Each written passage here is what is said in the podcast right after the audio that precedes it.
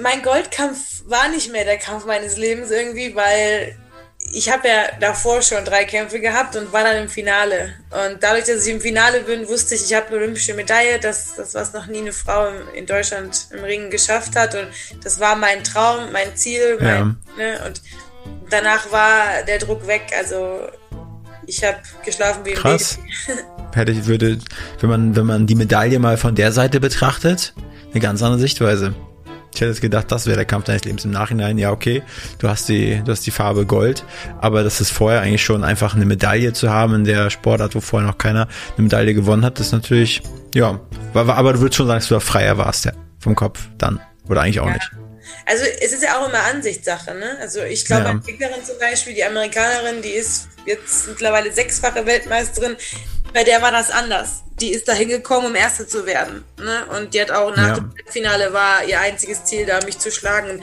Meins war das auch. Aber bei mir war irgendwann so diese Relation, ich beende jetzt meine Karriere, das ist mein letzter Kampf, das ist mein letztes mm. Turnier. Ich so ganz ehrlich, ich habe jetzt hier schon Unglaubliches geschafft. So, ich dachte mir einfach, ey, genieß einfach so den Moment, sei einfach glücklich und macht sich jetzt nicht schon bekloppt, ob es jetzt Gold oder Silber oder, also, weißt du, wie ich meine? Ich habe mich gar nicht so auf das fixiert. Und am Ende war das, glaube ich, das, warum ich äh, ruhiger und konzentrierter war als sie.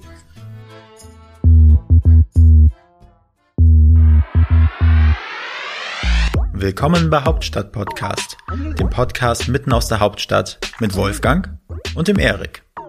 Wir interviewen Unternehmer, Schauspieler, Politiker, Sportler, Stars und Sternchen und wer hätte es gedacht? Auch echte Berliner Schnauzen. Ich glaub, ich werd bekloppt. Dit muss ich mir jetzt mal geben. Wenn ihr keine Folge von Hauptstadt Podcast verpassen wollt, dann abonniert uns doch einfach auf allen Kanälen und vergesst nicht euren Freunden und eurer Familie davon zu erzählen. Bevor der Erik und ich euch jetzt erzählen, wer die Aline Rotterfucken überhaupt ist, ein kleiner Hinweis, kurz vorm Schluss äh, ist uns unser Mikro ausgestiegen und wir haben nur den äh, üblen Sound unseres Laptops am Start. Also wir entschuldigen uns dafür extrem und ja, der Podcast war trotzdem geil, aber die Tonspur wird nach hinten raus ein bisschen bescheiden. Also sorry dafür. Moin Erich. Moin Wolfgang. Erich, weißt du, wenn wir diese Woche zu Gast haben? Ja, natürlich. Aline Rotter-Focken, die Olympiasiegerin, die Kämpferin. Weißt du, was genau sie gemacht, wofür sie steht? Naja, also die Aline Rotter-Focken, sie ist äh, Ringerin. Ähm, ich glaube im, im, im Freistil, also jetzt nicht im Schwimmen, sondern äh, es gibt ja so, so zwei verschiedene Arten von Ringen. Sie ist da, glaube ich, im Freistil und äh, ist, ist quasi die erste deutsche, deutsche Frau, die überhaupt in diesem Bereich eine Medaille gewonnen hat bei den Olympischen Spielen. Und äh, mein Eindruck war in dem Podcast, das haben wir äh, nicht face-to-face -face gemacht, sondern äh, digital, ähm, dass sie einfach, sie ist ja jetzt irgendwie Anfang 30 oder was, und dass sie aber ihr Leben lang einfach gehasselt hat hat und alles äh, sozusagen hinten angestellt hat, äh, um halt dieses Ziel zu erreichen. Und dann hat sie das erreicht und hat uns einfach da mitgenommen, ja, einfach auch so ein bisschen Mindset-mäßig, äh, wenn du was willst, du kannst es erreichen, auch wenn du jetzt vielleicht nicht das super größte Talent am Anfang bist, aber durch hartes Training, harte Willenskraft, äh, wenn du da am Ball bleibst, dann kannst du viel, viel reißen. Und so wie sie halt olympisches Gold im Ring geholt hat. Ja, also es war eine wirklich krasse Folge, weil einfach auch das nochmal gezeigt hat, dass man nicht einfach loslernt, bisschen trainiert und ab dafür, sondern welche Umwege sie gegangen ist, andere Gewichtsklassen, das verändert, Olympia nochmal ein Jahr aufgeschoben durch Corona und trotzdem einfach weitergemacht und gekämpft und wirklich alles hinten angestellt. Ähm, das war, war, eine, war krass zu hören. Aline, was gefällt dir an Berlin und was gefällt dir nicht an Berlin? Ich meine, du lebst jetzt im Schwarzwald, hast ja vielleicht gar nicht mehr so viele Berührungspunkte, aber kannst du dich noch daran entsinnen, was dir gut gefällt und was dir nicht so gut gefällt?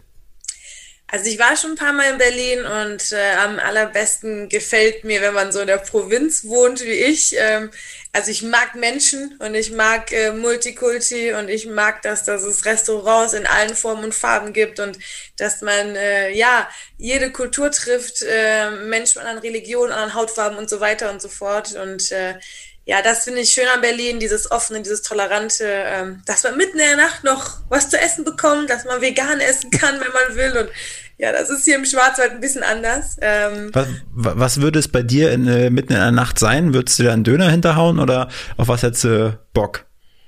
das kann alles Mögliche sein, aber halt eher vegetarisch auch, also äh, ohne ja. Fleisch. Aber von Pizza bis irgendwelche Bowls und keine Ahnung was ist alles möglich bei mir. Also. Okay. ja.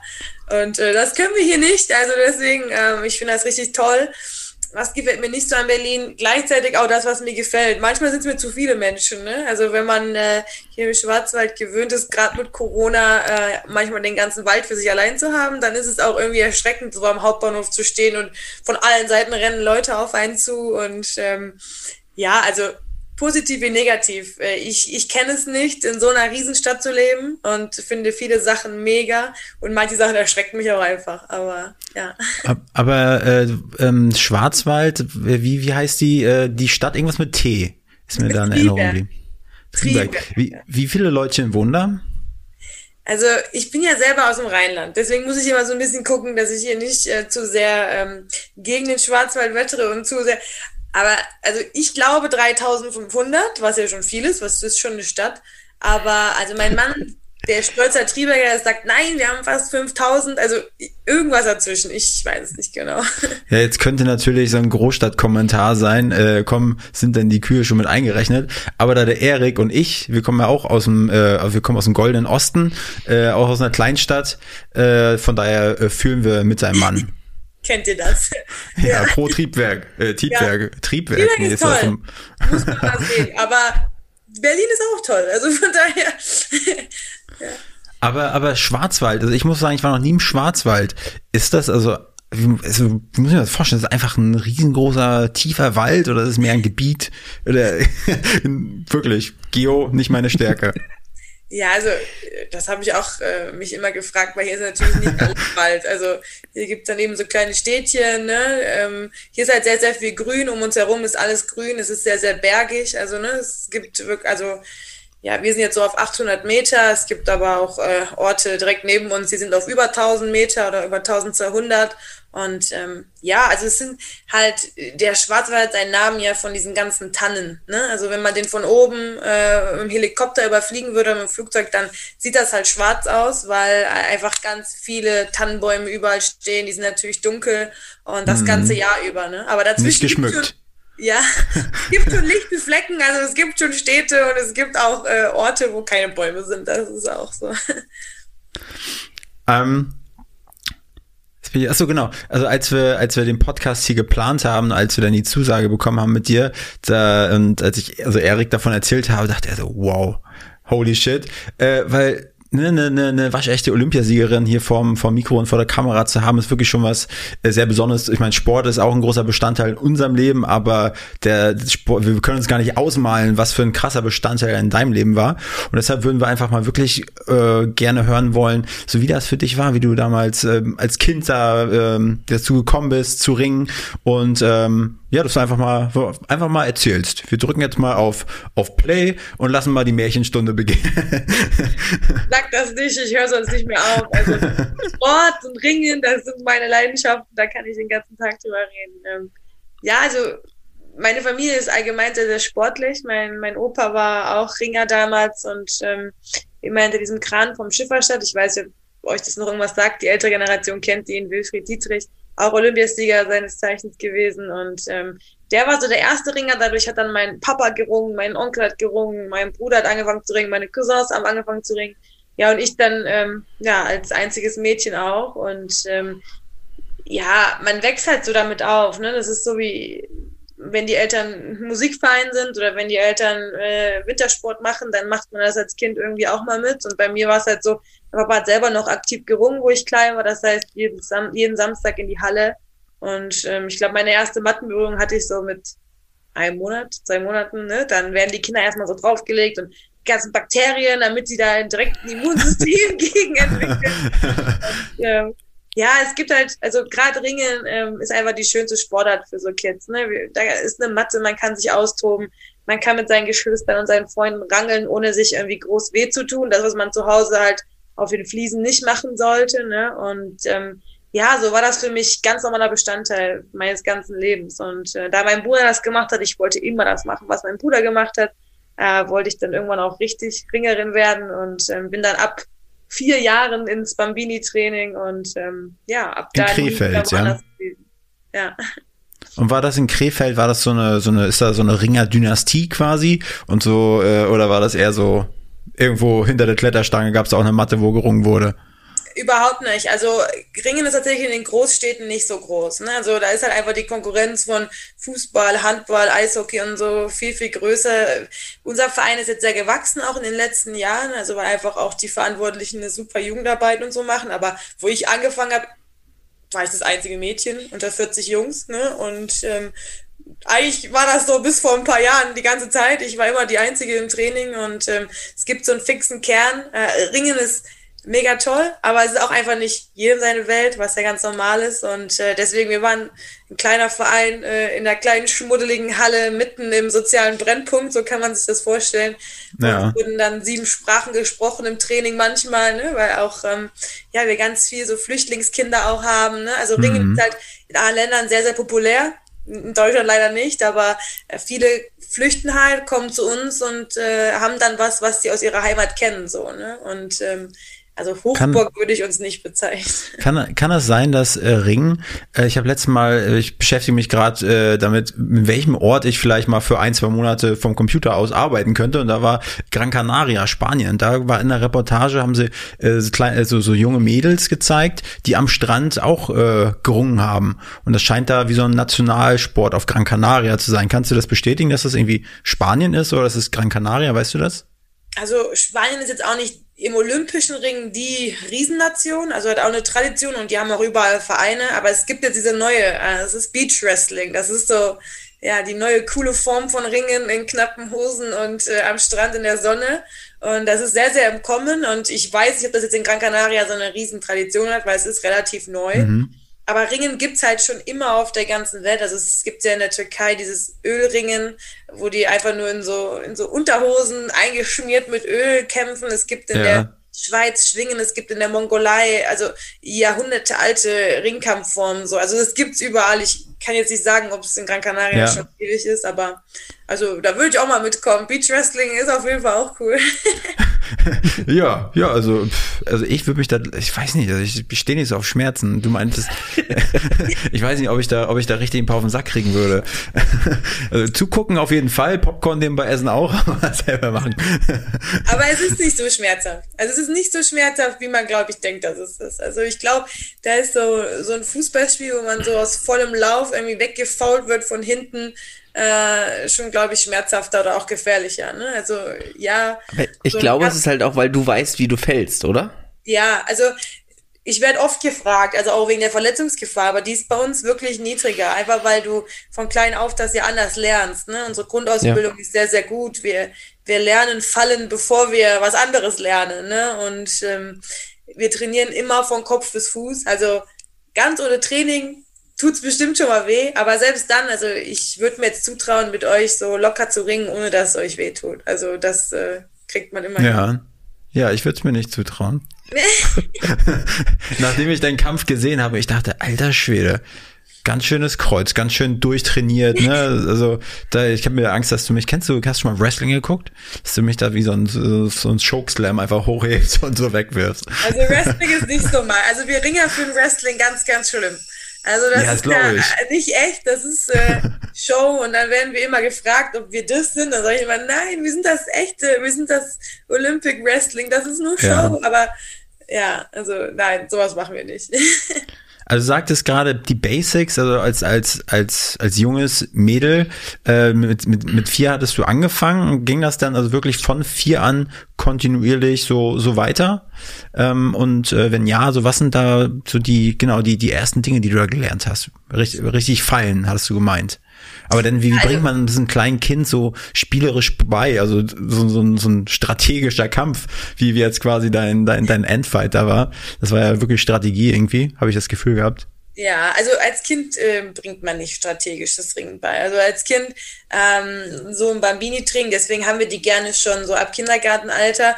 Da gibt's einfach, da ist die Schmerztoleranz eine andere. Ne? Also wenn du jetzt so pubertäre, ähm, pubertierende Men äh, Mädels oder Jungs bekommst, die noch nie Sport gemacht haben und die kriegen dann mal eine Kopfnuss, die sehen das natürlich anders wie so ein Vierjähriger, der sich sowieso mit seinem Bruder jeden Tag kloppt irgendwie, ne? Und die haben halt keine Berührungsängste. Deswegen freuen wir uns immer, wenn die Kinder jung zu uns kommen, weil die das dann auch direkt lernen, ne? dass äh, jeder gleich ist, junge Mädchen, egal mit wem ich trainiere und egal wie der aussieht oder was der, wie der heißt, so, ne? das ist für uns das Wichtigste. Und am Anfang lernt man halt wirklich, also wir turnen viel, das ist so, ähm, gerade in diesem Bambini-Alter, ähm, ja, könnte man es auch Kindertouren bezeichnen. Man schult so alle Fähigkeiten, Koordination, Gleichgewicht und sowas. Ne? Das ist ganz Körperbeherrschung einfach. Und dann mhm. lernt man auch einfach ähm, leichte Griffe. Ne? Leichte Griffe, die leicht auszuführen sind und wo man jetzt nicht blöd irgendwie auf den Kopf fallen kann. Ne? Und wenn man das dann merkt, wie Abrollen funktioniert, dann kann man das auch immer mehr steigern. Und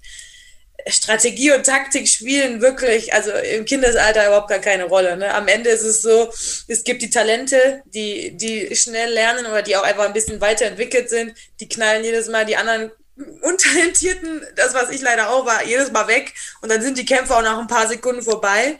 Ähm, das kommt dann erst später so. Ne? Also ich würde so sagen, mit 10, 11, 12, irgendwie, dass man dann sich auch für eine Stilart entscheidet. Bei uns gibt es ja zwei Stilarten, ähm, bei den Jungs die Mädels ringen nur eine, also nur Freistil.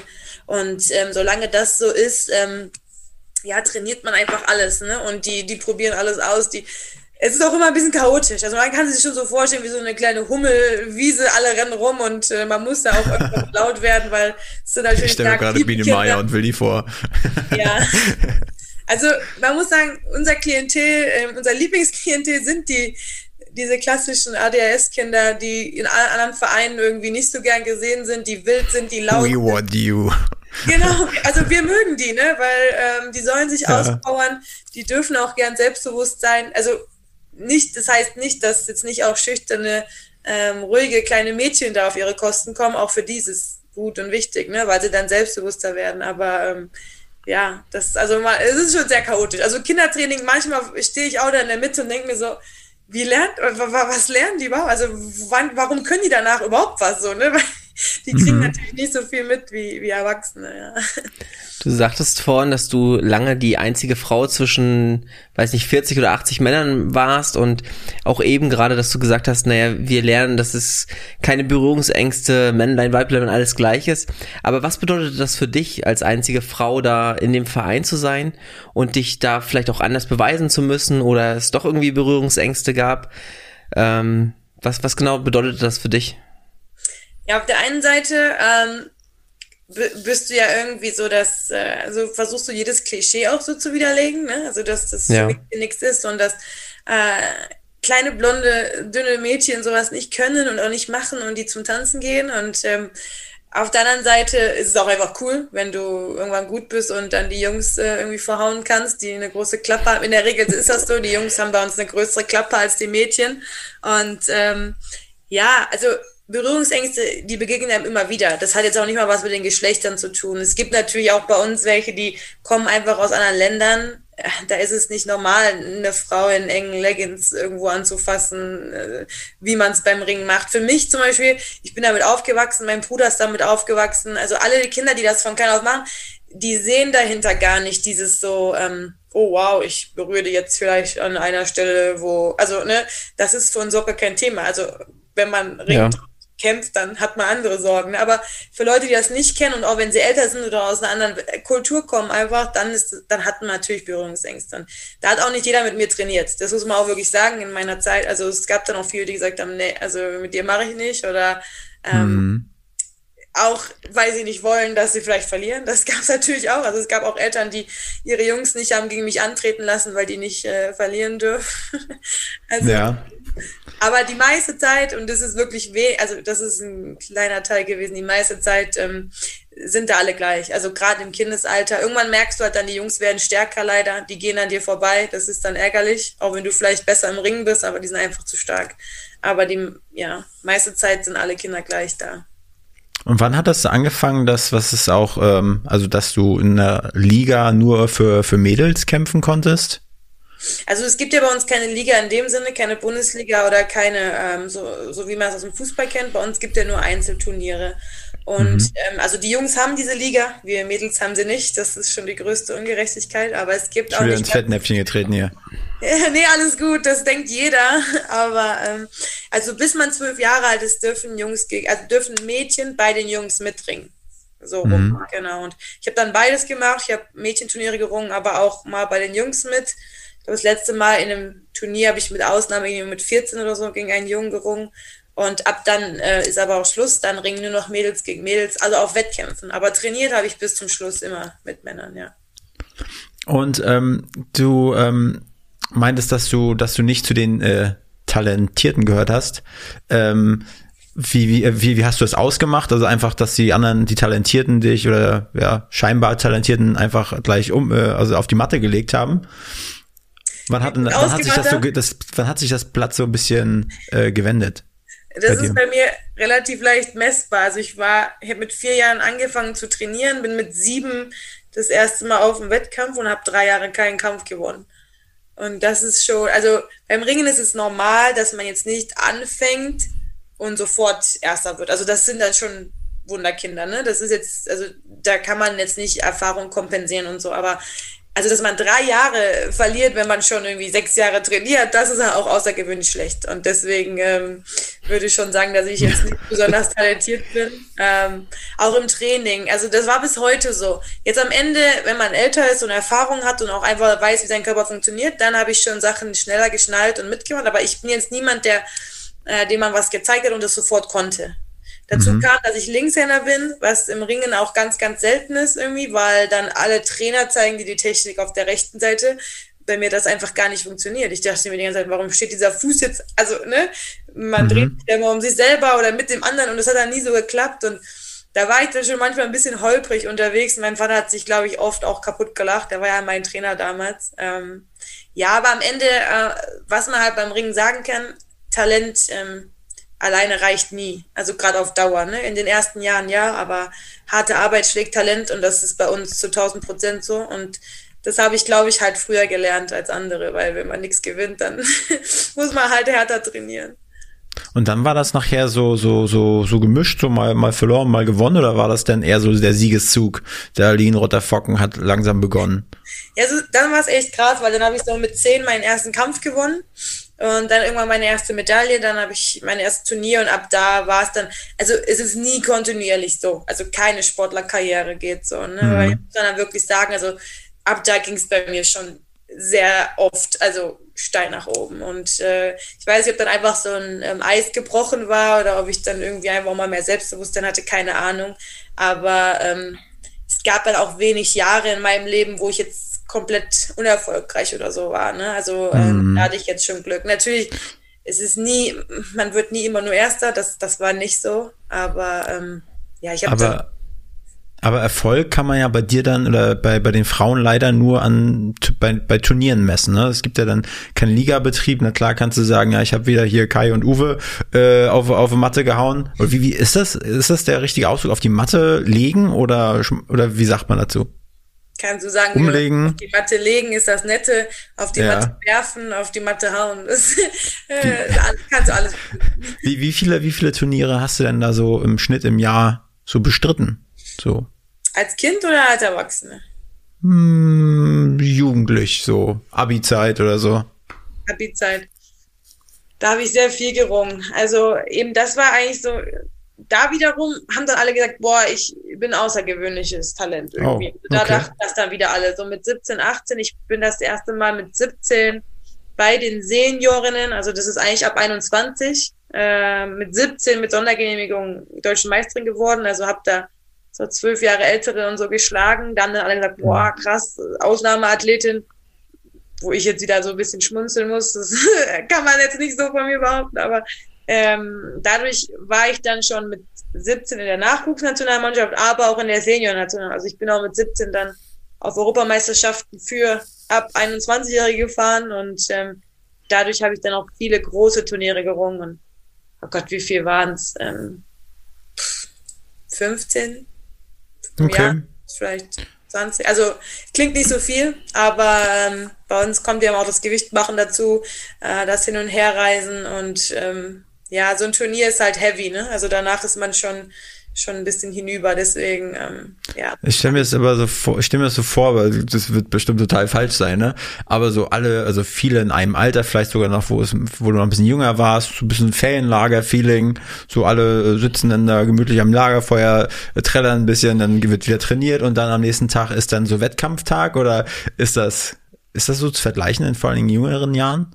Ja, also doch wirklich. Also ich glaube, ähm, die Freundschaften und die Beziehungen, die man da auch so irgendwie entwickelt, gerade in der Pubertät, ähm, das ist schon was Besonderes. Ne? Also es ist, für mich war das immer so. Natürlich Turniere unglaubliche Anspannung, ist auch krass. Also du kannst im Turnier zwei, drei Kämpfe machen, was jetzt wenig ist, und du bist danach so platt und dein Körper, du hast so Muskelkater. Also es ist immer so, als wäre so ein LKW über dich drüber gefahren, egal wie viel du trainierst und egal wie leicht die Kämpfe sind, danach bist du platt. Ne? So, und mhm. deswegen natürlich unglaubliche Anspannung mental, aber gleichzeitig auch ist es einfach schön. Ne? Es gibt immer so Pausen zwischendurch, da gibst du noch einfach mal, sitzt du mit deinen Teamkameradinnen, machst Witze, du, du reist um die Welt. Also wir sind keine Fußballer, wir leben nicht in Fünf-Sterne-Hotels, wir schlafen dann, also in Schweden zum Beispiel in so obdachlosen Unterkünften, Unterkünften, wo es eiskalt ist und keine Ahnung. Aber ja, irgendwie ähm, so Sechser- oder Achter-Zimmer, ne, und wo du dir jetzt manchmal denkst, um Gottes Willen, wie haben wir es ausgekannt? Aber es war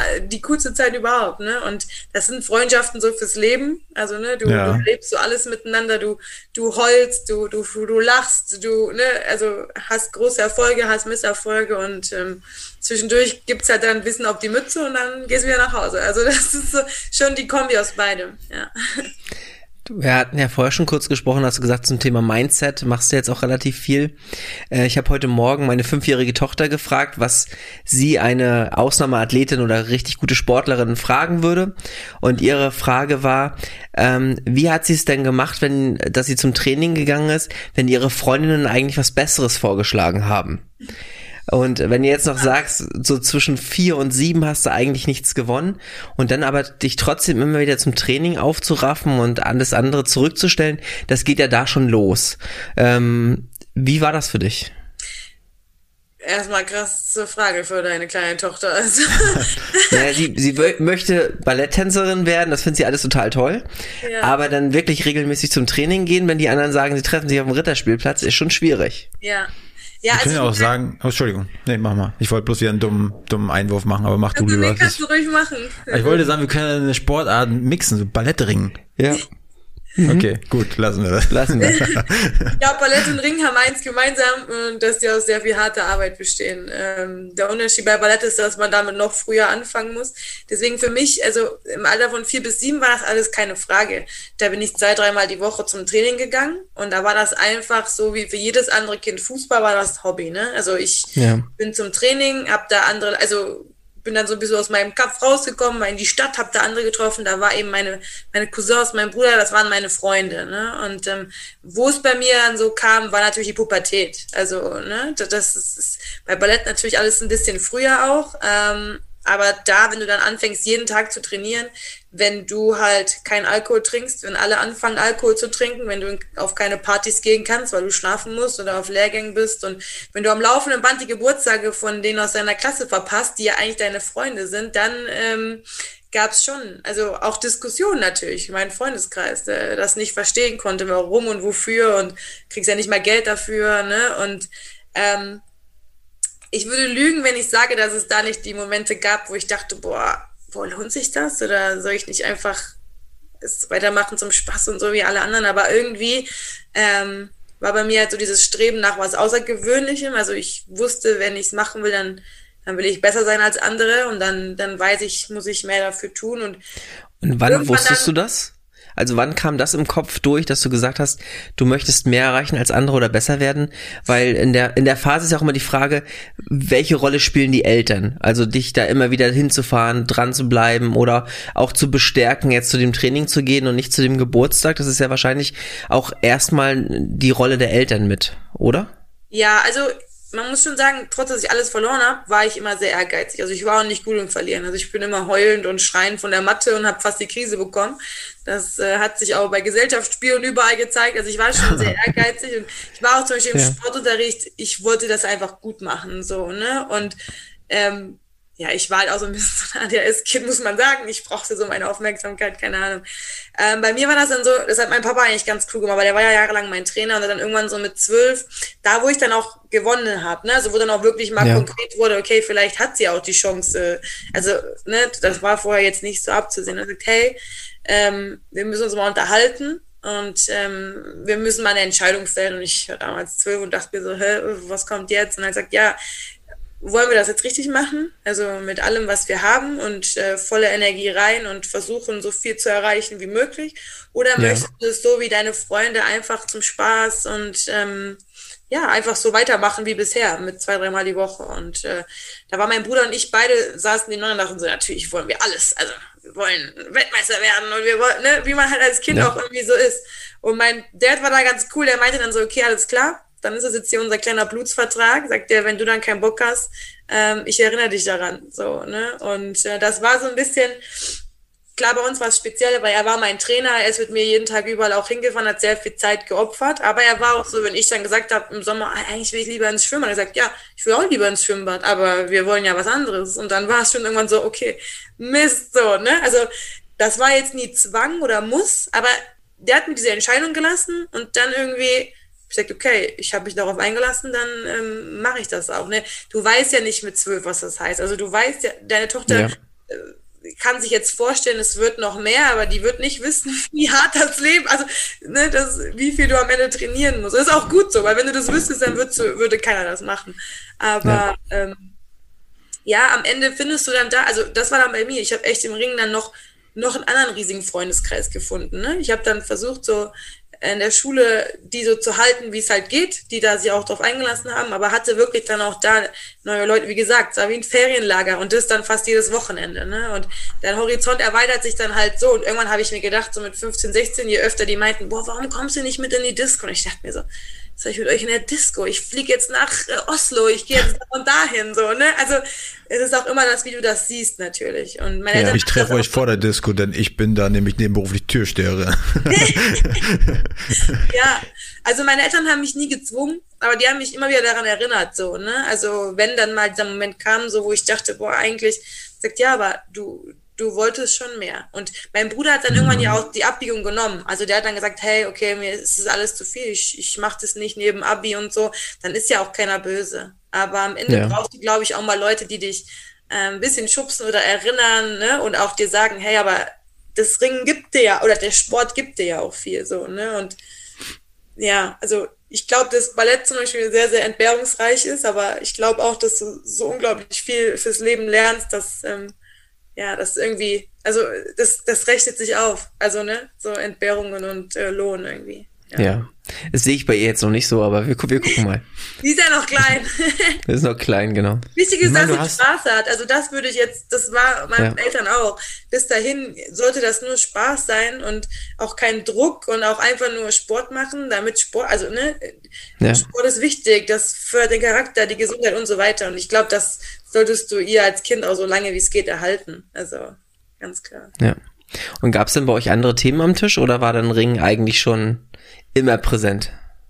Ja, war schon immer präsent. Also äh, meine ja. Mutter hat schon geflucht manchmal, gesagt, ey, also es muss doch immer was anderes geben, aber gerade Weihnachten ist halt hart. Wenn die ganze Familie zusammenkommt, mein Opa sitzt noch als Oberguru am Tisch und dann geht's halt nur ums Ringen, ne? Und das äh, hat sich jetzt ein bisschen geändert, aber ich könnte da immer noch den ganzen Tag drüber reden. Aber dann legt die meistens, die weibliche Fraktion legt dann so ein bisschen Veto ein, dann reden wir mal über andere Sachen. Ja. Wie ist denn das? Ähm, du hast ja jetzt hier mit 17, hast du dann irgendwie stellenweise schon zwölf Jahre ältere ähm, auf die Matte geklatscht äh, und zwölf Jahre weiter warst du ja dann jetzt quasi ja schon fast äh, bei beim, im August äh, 2021. Also wann hat sich das erste Mal für dich so rauskristallisiert, hey, also das oder das erste Mal der Gedanke Olympische Spiele? Ja, das ist auch witzig, weil meine Kindheitserinnerungen, die sind natürlich verwaschen. Also ich habe so wie viele andere Sportbegeisterte immer Olympia im Fernsehen angeguckt und obwohl ich total schlecht war, war für mich so eben klar, ne, ich, irgendwann bin ich da auch mal und äh, da will ich auch hin. Und ich habe zum Beispiel auch gern so Profiboxen und sowas geguckt dachte mir so, boah, also sowas mal machen und äh, also unglaublich. Das Selbstbewusstsein ist so groß, obwohl man noch nie einen Kampf gewonnen hat irgendwie. Aber ähm, ja, dann habe ich natürlich Olympische Spiele im Fernsehen gesehen, dann Ringen gesehen. Ne? Ich habe dann immer auf Turnieren, größeren Turnieren, diesen Adler auf der Brust gesehen, äh, auf den mhm. und so. Und das war dann eigentlich so damals mein Antrieb. Und ich dachte mir, ich habe schon meinem Opa dann immer erzählt, ich sage, egal was passiert, aber ich mache das so, bis ich diesen Adler habe, bis ich diesen Adler habe. Und man versteht dann gar nicht, dass dass Europameisterschaft, Weltmeisterschaft und sowas nach sich zieht. Ne? Also es war erstmal nur dieses. Und irgendwann dann kam Olympia im Fernsehen, das heißt, es war so 2000 rum. Da, ja, da war ich neun. Ne? Das war dann so langsam, wo ich ein bisschen besser geworden bin. Und da ist ein deutscher Olympiasieger geworden. Und dann habe ich gesagt, okay, alles klar. Und in ein paar Jahren bin ich da dabei. Das war, da war Frauenring noch nicht mal olympisch. Also es wurde erst 2004 olympisch. Ich konnte das noch gar nicht ahnen, aber irgendwie war das so, diese Faszination war so riesig und ich wollte da unbedingt hin. Ähm, keine Ahnung. Also irgendwie Kinder spinnen sich da was zusammen, ja. Und wie viele Stufen sind das dann? Also jetzt rein, wenn man jetzt sagen würde, man gewinnt alles sozusagen innerhalb von vier Jahren oder so, man würde alles gewinnen. Was musst du gewinnen, um dass jemand sagt, hey, du bist jetzt bei den Olympischen Spielen dabei? Wie, was, was, ja. Also beim Ringen ist es sehr, sehr schwierig. Also es gibt einen Qualifikationsmodus, ähm, der ist nicht irgendwie subjektiv oder in irgendeiner Weise ähm, von Leuten, also da bestimmt jetzt nicht der Bundestrainer, so wie bei einer Europameisterschaft, hey, du bist die Beste, du fährst, sondern du musst einfach an Turnieren teilnehmen und da bestimmte Platzierungen holen. Und äh, beim Ringen ist das so, jetzt am Ende ähm, machen bei so einer WM, Frauenring ist extrem gewachsen, hat sich extrem entwickelt auf der ganzen Welt. Also bei mir in der Gewichtsklasse waren so 50, 53 Nationen am Start. Und am Ende bei Olympia stehen halt 16. Und ähm, mhm. dann ist es halt so, dass du bei einer WM unter die Top 6 kommen musst was natürlich schon ja relativ schwer ist. Ähm, wenn du das nicht schaffst, gibt's noch zwei Qualifikationsturniere, da musst du jeweils das Finale erreichen, darfst also keinen Kampf verlieren. Ähm, ja, und das ist natürlich, also das ist eigentlich das Schwierige, das ist Gemeinste bei uns, ne? Also so die Quali für Olympia ist unglaublich schwer und sie ist auch ungleich viel schwerer als in anderen Sportarten. Also die ist immer schwer, aber es reicht nicht nationale Spitze sein, du musst wirklich Weltspitze sein. Und ähm, da Olympia ja auch immer alle Länder, alle Kontinente mit einbezieht, ist es auch ein bisschen, ähm, das Turnier ist zum Beispiel dann kontinental. Also ne, man muss dann in Europa unter die Top 2 kommen. Es gibt den panamerikanischen Raum, es gibt den afrikanischen und den asiatischen. Und Asien und Europa sind mehr als doppelt so stark wie die anderen Kontinente. Ne? Das heißt, wenn du in Europa die Quali schaffen willst, musst du fünf, sechs Kämpfe gewinnen. In Afrika gibt's nur vier, fünf Nationen, die mitmachen. So, ne? mhm. ne? Und demnach ist ja diese Quali, also wenn du es ist echt so, wenn du die Quali schaffst, dann ist bei Olympia alles möglich, weil es einfach beim Ringen extrem schwer ist. Und äh, über den Jahren, also ich habe, äh, ne, vielleicht sagen jetzt auch welche da draußen, die das hören, ey, scheiß Recherche, aber ich sage jetzt einfach mal, äh, bist du denn äh, öfters daran gescheitert? Also hast gedacht, war schon so knapp und dann bist du nicht, äh, hast es nicht geschafft, sozusagen äh, die Qualifikation zu überstehen? Oder war das sozusagen, ja, erzähl.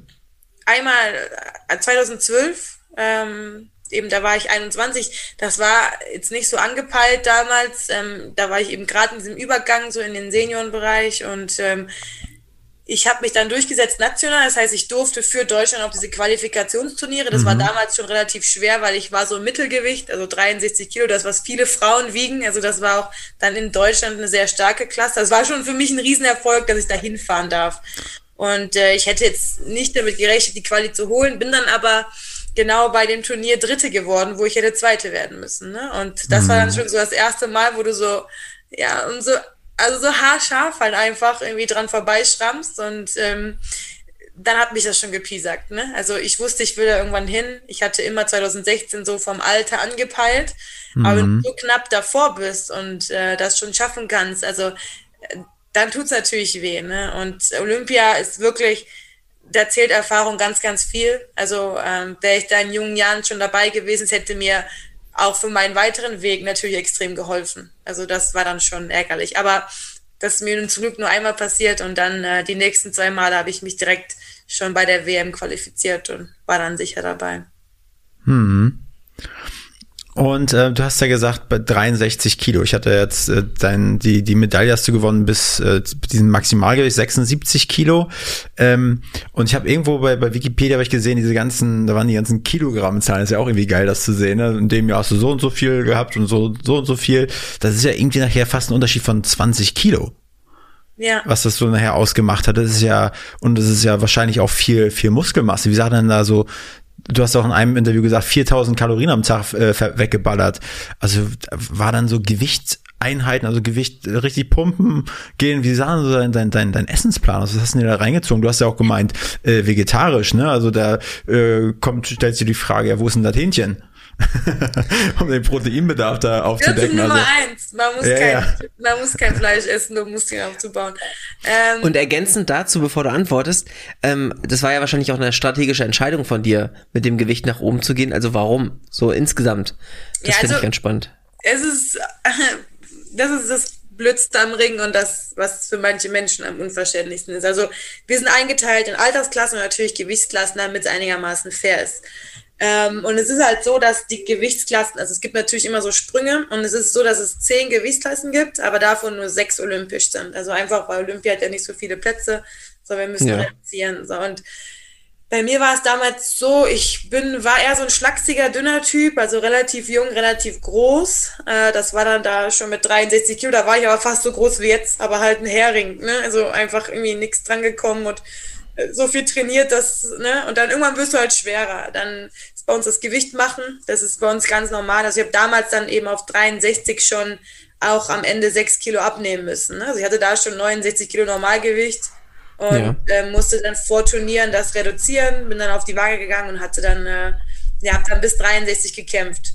Ähm, ja, dann wurden die Klassen geändert, dann wurde es 69 olympisch, dann dachte ich mir, okay, alles klar, wenn 69 olympisch ist, da hatte ich dann so 70, 71 Normalgewicht. ist okay, ich gehe hoch in, in 69, ist perfekt. Ich muss nicht so viel abnehmen und da kann ich zu Olympia schaffen. Das ist natürlich ein Riesenschritt, weil du dann ganz andere Gegner hast. Ähm, ja, das, das lief dann auch gut. Da, da hatte ich meine größten Erfolge bis 69 Kilo. Ich bin da Weltmeisterin geworden, war da erst zum ersten Mal bei Olympia, habe da äh, mehrere internationale Medaillen gewonnen und ähm, das lief auch alles gut. Am Ende war ich dann schon auch auch da sechs Kilo drüber, einfach weil ähm, ich war halt ein bisschen Spätzünder. Also mein Körper hat sich später entwickelt. Wie gesagt, ich war eher schlaksig, habe viel Krafttraining gemacht. Viel, und die, ich, auch wenn du, also du nicht, ich wurde nicht dicker, aber ich wurde halt stärker. Ne? Und du kannst es dann irgendwann nicht aufhalten. Und ähm, ja, bin auch die Größte immer gewesen. So, und dann kam aber ähm, 2017, das gab mir dann so den Gnadenstoß. Ich dachte mir, okay, komm, ich ziehe jetzt noch die drei Jahre durch bis Olympia 2020. Danach höre ich auf, das passt ähm, mit gesunder Ernährung, bla bla bla. Es macht keinen Spaß. Also sechs Kilo abnehmen ist äh, echt nicht schön. Weil dann haben sie das System bei uns geändert. Und äh, damals war es immer so, man ist zum Beispiel freitags abends um 18 Uhr auf die Waage und am ähm, Samstagmorgen um 10 oder 11 ging das Turnier los. Das heißt, man hatte ja. die ganze Nacht Zeit. Ne? Man konnte dann essen, trinken. Und am nächsten Tag war es egal, was du wiegst. Also ich hatte dann in der Regel vier, fünf Kilo wieder drauf, ne? weil ich das ja hm. über Dehydration, also ja, Entwässern gemacht habe. Und dann haben sie es geändert. Ich bin gerade Vize-Weltmeisterin geworden. Ich weiß noch, 2017 war gerade happy in der Dopingkontrolle und dann sagt unser Doc zu mir, ach, guck mal, das sind die neuen Gewichtsklassen. Weil wir wussten, sie ändern das und sie wussten, sie ändern das System, dass man äh, am Morgen auf die Waage muss. Und dann kam meine Traumgewichtsklasse, die war damals 72, aber die war dann nicht olympisch. Und äh, dann wusste ich, okay, entweder, also wenn ich 72 ringe, dann kriege ich keine Förderung mehr, dann kann ich nirgendwo mehr hinfahren. Das ist halt in Deutschland so. Wenn ich zu Olympia will, muss ich runter. Also das war dann 68, noch ein Kilo weniger. Oder ich ja. hoch in 76. Und äh, ja, dann haben sie auch noch geändert, dass man dann morgens wiegen muss. Also jetzt ist es so, bei Olympia, ich gehe um 8.30 Uhr auf die Waage und um 10.30 Uhr kämpfe ich. Also demnach kannst du natürlich nicht ja. 6 Kilo abnehmen und dann dir den Bauch vollschlagen und dann wieder ringen. Ne? Das ist halt. Ja. Äh, ja, und dann ging es lange hin und her. Dann habe ich beim Trainer überlegt, bin in den Urlaub gefahren, kam nach All Inclusive wieder, hatte über 75 Kilo und dachte mir so, ja, wie, wie zur Hölle soll ich äh, auf 68 runter bei, bei 1,78 Meter so, ne? Und ähm, dann haben wir uns entschieden, hochzugehen. Und ähm, ja, dann äh, hieß es halt aufbauen zum ersten Mal in meinem Leben, ne? Mehr essen und zunehmen und jeder hat sich gefreut, wenn du schwer bist. Normal ist so, oh fuck, du bist ganz schön schwer, ach, du musst ein bisschen auf. Und jetzt war es so, oh super, weiter so. Und ähm, ja, war auch eine coole Erfahrung, aber ist auch äh, anstrengender, als man denkt, weil ich sollte ja nicht Fett zunehmen. Ne? Ich, ich musste, ich hatte nicht viel Zeit. Ich bin zum 1.1.2018 in die Gewichtsklasse hoch. Ich hatte also eigentlich nur eineinhalb Jahre bis zur Olympia-Quali und zwei Jahre bis, ähm, ja, bis zur Olympia. Und meine Gegnerinnen hatten so 80, 82 Kilo, ne? aber halt mhm. austrainiert, nicht vollgefüttert. Ja. Und äh, ja, dann haben wir echt, also sehr, sehr viel Krafttraining gemacht, mein, meinen ganzen Ringstil umgestellt, meine Ernährung umgestellt, mit Ernährungsberatern gearbeitet und und und. Und ja, am Ende habe ich sehr viel gegessen, aber auch sehr hart trainiert. Und ähm, dann war es sogar so, durch die Corona-Verschiebung, ich habe dann echt auch nochmal ein Jahr ähm, mehr Zeit gehabt, habe wirklich draufgelegt und bin dann vor Olympia, also mit meinem Höchstgewicht, also ich hatte dann echt 80 Kilo muss man sich echt überlegen, aber äh, bei. Ja, ja, so ein Kilo weniger als ich jetzt habe, auf 1,88. Ja, total krass für eine Frau. Auch nichts, was man jetzt irgendwie schön findet in seinem Privatleben. Aber ich wusste halt, dahinter ist brutal harte Arbeit. Ne? Und äh, bei 11% Körperfett und dann dachte ich mir, okay, alles klar.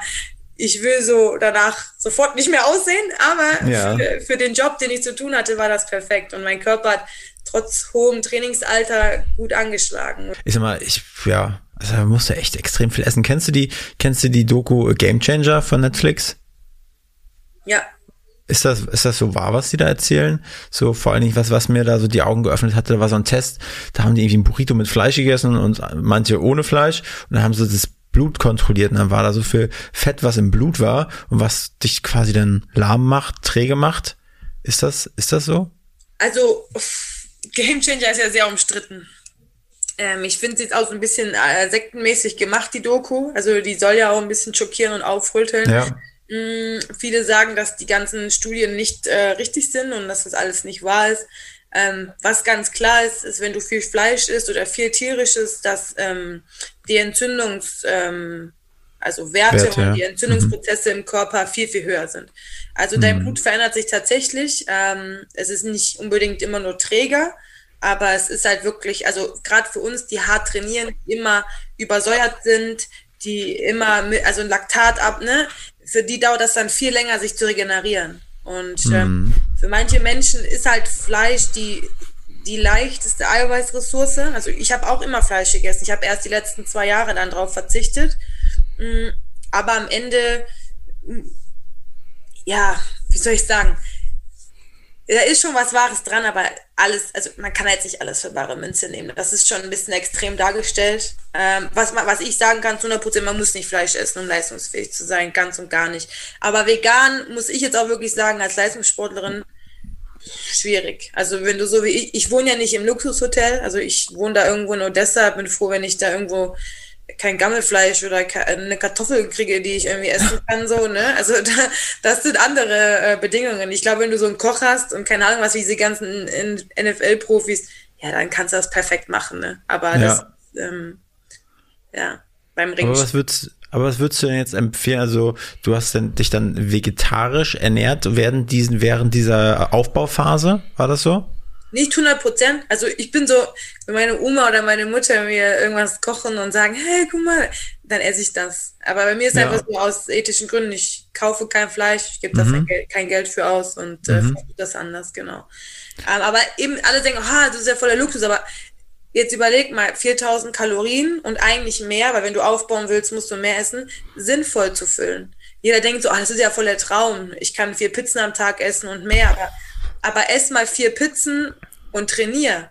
Also, weißt ja. du, ich meine, ich musste ja gute, also es klingt jetzt total, aber du musst ja das Richtige essen. So, und du kannst manchmal gar nicht so viel essen, wie du müsstest, um an dieses, also auch um dich zu regenerieren, ne, und an diesem Ding zu bleiben. Und das war halt so ein bisschen die Herausforderung. Ich bin dann viel gefahren. Du kanntest auch vom Ringertraining dir da nicht irgendwie ein Steak reinhauen. Also das ja. kommt nach einer halben Stunde wieder hoch, ne. Und das ist halt, ähm, das klingt jetzt nach einem Luxusproblem, aber es ist wirklich so. Also du musst dich sehr beschäftigen mit, was esse ich, wann esse ich und wie viel, ja. Was war da so Hauptbestandteil? Also ich könnte jetzt aus meinem Laienwissen Kichererbsen, hoher äh, Proteingehalt pflanzlich, Humus ist so das alle Heilmittel. Äh, was, was kam da so bei dir auf den Tisch? Also ich esse viel Joghurt auch, äh, viel Quark, ich habe viel, ähm, ja, Kichererbsen habe ich auch gegessen ähm, oder auch so Linsen und sowas. Ähm, ich habe auch hin und wieder mal Fisch gegessen, das ist aus. Also ja. es gab jetzt bei mir nichts, ich war weder 100% vegan noch 100% vegetarisch, alleine durch meine Reisen nicht möglich. Also manchmal gibt es einfach nur Spaghetti Bollo und dann esse ich die auch und bin froh, wenn die durch ist. So, ne? Wenn ich irgendwo ja. bin und nicht äh, halb roh so. Und dann esse ich es auch und dann sterbe ich auch nicht. Also, ne? Aber zu Hause, ja, also sehr viel Obst, sehr viel Gemüse schon immer und ähm, dazu dann halt, ja, Linsen, Quark, Naturjoghurt. Und wir waren ja jetzt auf dem Weg zum, zu deiner Olympiateilnahme und dann ja auch dem Sieg. Wie war bis dahin eigentlich auch die Sponsorensuche? Also warst du eigentlich jedes Jahr neu, also bei Randsportarten ist es ja, wo man Ringen dazuzählen kann, so, dass es schwierig ist, ähm, ein festes Einkommen zu haben oder ähm, genug Sponsoren zu haben, um das alles zu finanzieren. War das für dich später nachher auch ein Thema oder nur ein Übergangsthema oder wie, wie lief das für dich? Ja, also Ringen kann man auf jeden Fall zur Randsportart zählen und Frauenringen kann man in diesem ganzen Ranking noch mal weiter unten ansiedeln. Also wenn ich sehe, was meine männlichen Kollegen ähm, teilweise mit weniger Erfolgen äh, an Geld oder Verträgen einheimsen konnten, einfach ja. weil Ringen auch als Männersportart gesehen wird und auch die natürlich auch diese Bundesliga-Kämpfe haben, die in Deutschland nicht so schlecht vermarktet sind, wo dann natürlich auch die Sponsoren ähm, national sichtbar sind. Ähm, ja dadurch hatten die natürlich mehr Chancen, einfach äh, Verträge abzuschließen und auch Präsenz zu zeigen. Und die hatten natürlich auch ähm, durch die Bundesliga einfach noch mehr Einkommen. Das, das haben wir alles nicht. Also ich habe mein ganzes Leben nebenher gearbeitet äh, und einen Masterstudiengang und alles gemacht, einfach weil ich wusste, ich kann mich nie darauf verlassen. Ähm, ja. Am Ende war es jetzt so, ich war in der höchsten Förderstufe, also wenn man ähm, ja, dann irgendwann auch mal internationale Erfolge einfährt, kommt man durch die Stiftung Deutsche Sporthilfe in den Genuss, auch äh, gefördert zu werden. Und am Ende war das schon so, dass ich mich eineinhalb Jahre vor Olympia nur noch aufs Training konzentrieren konnte. Also dann wird man schon so entschädigt, dass man ähm, ja da die Priorität setzen kann. Ich habe dann trotzdem nicht aufgehört zu arbeiten, dann halt nur noch ein paar Prozent. Ähm, ja. Und Sponsoren, ja, das, das ist ein schwieriges Thema. Also ich glaube, ich bin die einzige Ringerin in Deutschland, die ähm, es geschafft hat, den einen oder anderen Partner zu finden. Ähm, ich war da richtig stolz auf mich und ich habe auch das Management, die da äh, wirklich viel versucht haben, aber ja, mein Management lacht dann auch, ne? Wenn die dann daneben einen nordischen Kombinierer oder einen Wintersportler sehen, dann sagen die, sind das Peanuts. Also das ist dann Kann so ein bisschen Taschengeld, ne? Aber ähm, und was bedeutet also, wenn du jetzt diese Förderung bekommst für anderthalb Jahre, um dich voll darauf vorzubereiten und zu konzentrieren, ist das genug, um zu leben oder ist es genug, um sich nur auf den Sport zu konzentrieren, um dann nichts anderes zu machen? Also in Kombination mit meinen Sponsoring-Einnahmen, allem drum und dran, ist ja. es genug zum Leben. Okay. Ja. Aber ich bin da auch wirklich die falsche Ansprechpartnerin. Ich bin äh, überhaupt nicht monetär veranlagt. Also ich ja. ähm, bin jetzt niemand, der irgendwie Wert auf große Autos oder keine Ahnung was legt. Deswegen bin ich damit gut klargekommen. Ich bin auch verheiratet natürlich. Mein Mann hat auch gearbeitet. Ja. Deswegen ist es nochmal eine andere Situation. Aber es gibt schon, also es gibt Phasen, ähm, da wo du halt so kurz davor stehst, diesen Durchbruch zu schaffen, ne, wo, wo du halt fast, also da kriegst du gar nichts, ne? Da, da musst du einfach trainieren wie ein Ochs. Also ein Beispiel, ich habe meinen Führerschein erst mit 21 gemacht, weil ich war schon ab zwölf jeden Abend im Training. Also ich konnte nicht mal, also ich konnte nicht zeitlich zu den Theorie- oder Fahrstunden gehen, weil ich habe ja Schule gehabt und ja. direkt Training und gleichzeitig ich konnte es auch nicht mehr leisten. Also weil du hast ja kein Geld verdient mit dem Ring. Also man hat dann irgendwann mal so 75 Euro im Monat bekommen von, von dieser Sporthilfe. Aber ähm, die sind natürlich dann irgendwie auch, wenn du unterwegs warst, dafür draufgegangen. Und ich hatte einfach kein Geld. Mein Bruder hat dann irgendwann angefangen zu arbeiten, so wie jeder andere, mit irgendwann anfängt zu jobben, aber wann will man es machen? Ne? Also wenn du dann den ganzen Abend trainierst. Und das ist dann schon, also, also ja, für einen Olympiasieg musst du schon 20 Jahre mindestens in Vorleistung gehen und finanziell ähm, von Mama und Papa gesponsert werden, dass es sich dann irgendwann wieder hinten raus lohnt. Wahnsinn. Das, ähm, der, ja, wann war das? März 2020. Ich habe da gerade auf Zypern, nee, äh, auf Malta festgesteckt, als dann hier in Deutschland äh, äh, der, der Lockdown war. Äh, hast du da äh, für dich, wie war der Moment für dich? Hast du da äh, Olympia Winke Winke äh, gehen sehen für dich? Also wir waren, wo es hier in Deutschland ernst wurde, selbst in der Türkei, auch im Trainingslager noch, äh, so Grundlagentraining für Olympia, da, äh, haben uns noch extrem die Kante da gegeben, weil wir wussten, boah, das alles wird sich in fünf Monaten auszahlen. Ja. dann sind wir heimgekommen, dann kam der Lockdown und dann kam bei mir, also mit der Verschiebung der Fußball-EM auch das erste Mal der Gedanke so, oh, wow, vielleicht, ähm, vielleicht sagen die Olympia ab oder verschieben das. Und hat noch der, meine ganzen Kollegen sagen, ach was, also Olympia, das, also das werden die nicht verschieben, ne? Und ähm, ich bin einfach weiter trainiert, versucht meinen Kopf frei zu lassen und mich nur aufs Ringen zu konzentrieren. Was natürlich schwer ist, wenn alle an dir rum und dann sagen die ersten Nationen ab, dann sagen die ersten Sportler ab und dann ist es schon so, okay, was, was passiert hier, ne? Und ähm, mhm. ja, als es mhm. dann soweit war und es hieß ein Jahr verschoben, war ich dann schon fast erleichtert, weil ich mir dachte, okay, aber es ist keine Absage. Also ja, ja, ein Jahr mehr und ja, ich muss jetzt alle meine Sponsoren irgendwie versuchen hinzuhalten. Ich muss mein, also ich hatte ja schon eine Vollzeitstelle in Aussicht danach und alles, ne? Ich mm. muss meinen Arbeitgeber vertrösten, dass ich doch wieder nicht komme und ähm, aber das war dann am Ende das kleinere Übel, weil ja, wenn du dein ganzes Leben so auf, auf eine Sache hinarbeitest, dann, dann kann es auch noch ein Jahr länger durchziehen. So, mein Körper, der hatte keine Lust mehr, aber äh, ja, mein Kopf, der, da war das dann schon klar. So. Also ein Jahr, auch meine Familie hat dann signalisiert, okay, also ein Jahr schaffen wir auf jeden Fall, egal wie. Mhm. Und, ja. Und dann so, wenn ich mir das vorstelle, so 21, dann kam irgendwie das Signal, hey, du, du kannst, du kannst es machen, das, das, äh, du kannst im August, oder nee, das war, es hat ja schon im Juli angefangen. Ähm, äh, wie, wie war der, der Moment für dich, als es final im, im Flugzeug, als du im Flugzeug saß auf äh, Richtung Tokio? Ähm, Hast du da, war die Vorfreude einfach groß oder hast du da die Hosen voll gehabt? Was Scheiße, jetzt geht's wieder los, die harten Kämpfe. Nee, also dann war es schon Vorfreude. Also wir wurden ja auch im Voraus echt auch extrem von den Medien immer wieder. Und glaubst du wirklich, dass das stattfindet? Und bist du sicher? Und oh Gott, und kann man es überhaupt, ist es überhaupt vertretbar? Und in so einer Lage? Und als Sportler, du stehst immer so zwischen den Stühlen und du kannst natürlich auch jede Kritik verstehen, aber am Ende ist es dein Lebenstraum und du hast jetzt wie, wie eine Verrückte geackert dafür und es wäre ein Albtraum gewesen, wenn das jetzt abgesagt worden wäre. Ne? Mhm. Ne? Und ähm, am Ende kam bei mir auch dann wirklich Angst dazu einfach. Die letzten zwei, drei Wochen vor Abflug, weiß ich noch, ich habe mich echt äh, verbarrikadiert. Wir sind eine Vollkontaktsportart, also ja. wenn wir uns nicht Corona schnell geben können, wer dann? Ne? Wir waren dann auch geimpft, Gott sei Dank, aber ich hatte einfach mega Angst, dass ich kurz vorher so einen positiven Test habe und dann kann ich nicht einreisen und dann war es das. Ne? Und als ich in dem Flieger saß, war ich dann schon erstmal glücklich. Okay, wir haben, wir mussten ja da schon Tage vorher jeden Tag einen Test machen, jeden Tag, also ne, so auch nach Japan schicken. Und als ich im Flieger war, war ich schon so ein bisschen erleichtert. Und als ich dann endlich in Japan diese ganzen Kontrollen überstanden habe und auch die ersten Tage nicht positiv war, dann, dann war ich einfach nur erleichtert. Und man ist dann voller Vorfreude aber natürlich die Nervosität und das alles ist äh, jeden Moment da, ja.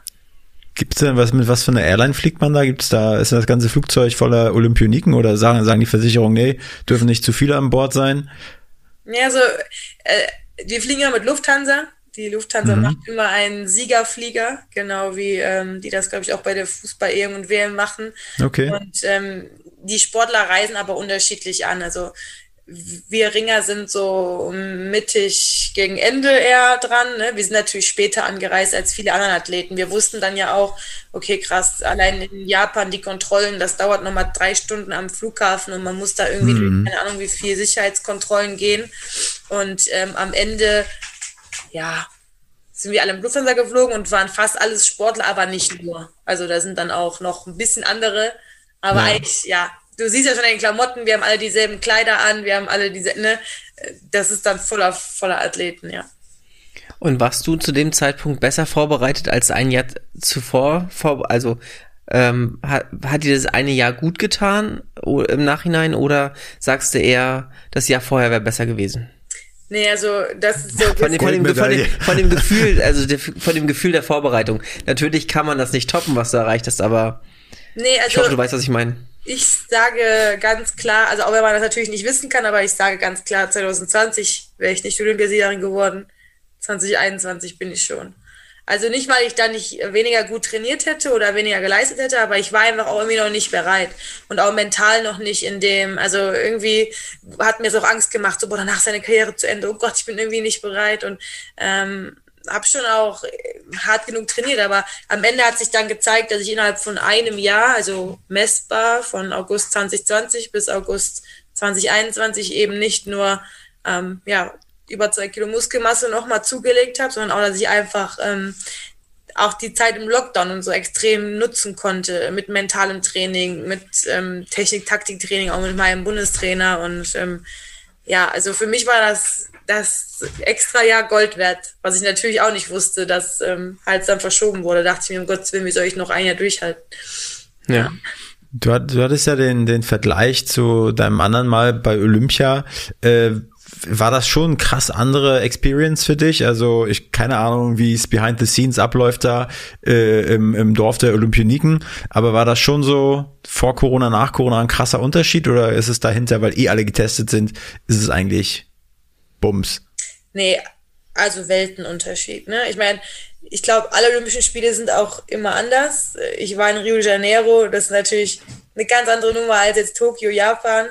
Ähm, hätten die Spiele unter normalen Bedingungen stattgefunden in Japan, dann wäre es, glaube ich, eine unglaubliche Erfahrung. Also in Japan ähm, ist Ringen und Judo und Karate sind das die wichtigsten Sportarten und äh, jeder einzelne Tag beim Ringen war schon ausverkauft. Äh, meine Eltern hatten nicht mal mehr Tickets bekommen, so, ne? Also es wäre unglaublich gewesen. Die Menschen mhm. dort sind extrem sportverrückt und äh, feiern alle Athleten und feuern an und also es wäre schon krass gewesen, wenn die normal gewesen wären. Mhm natürlich alles mit Maske, mit Abstand, keine ähm, Siegesfeiern, kein deutsches Haus, kein Alkohol, keine Partys, keine Umarmungen, wenn einer eine Medaille holt, sondern äh, ja, so eine kleine Faust. Mehr war halt nicht drin. Ähm, Alkohol? Hm? Alkohol? Im, Im Olympiadorf, sowas gibt's da? Gibt es ja. auch Zigaretten? Nee. Also so Alkohol gibt es da nur in den, in den deutschen Häusern oder im österreichischen Haus oder, oder die, die rollen die Fässer rein. Ja, nee, also die gibt's in jedem Haus, aber die, die gibt's dann erst nach dem Wettkampf natürlich, ne? Aber ja, ähm, ja also normalerweise ist Olympia das krasseste, was man sich einfach vorstellen kann. Also du rennst durch dieses Dorf und bist in dieser Mensa, die 24 Stunden aufwart und du guckst dich um und da sind 10.000 Athleten aus der ganzen Welt. Ne? Und jeder hat diesen einen Traum und jeder hat dieses selbe Ziel und gleichzeitig, ähm, ja, die sehen, alle sehen anders aus, alle haben so ihre, die Sportarten haben die so gezeichnet, ne? Jeder hat so, also es ist einfach eine unglaubliche mhm. Erfahrung. Und ich hatte echt Angst nach Rio, dass es jetzt blöd werden würde. Aber tatsächlich muss ich sagen, es war anders und natürlich hat meine Familie mir gefehlt und die Zuschauer haben gefehlt, aber am Ende Olympia ist Olympia, ne? Und du hast dann auch gemerkt, also auch in den Wettkämpfen vor uns, es weint trotzdem jeder, wenn er gewinnt. Und der Wert, also ne, der Wert für dich und für das, für deine ganze harte Arbeit ist genauso hoch. Und jetzt im Nachhinein muss ich sagen, hat mir gar nichts gefehlt. Also es war trotzdem mega schön. Es war anders, ähm, ganz klar, aber es war auch eine mega tolle Zeit und wir tun nur die Japaner leid, die halt echt gerne, glaube ich, in die Hallen gekommen wären und ähm, mhm. ja, zugeschaut hätten.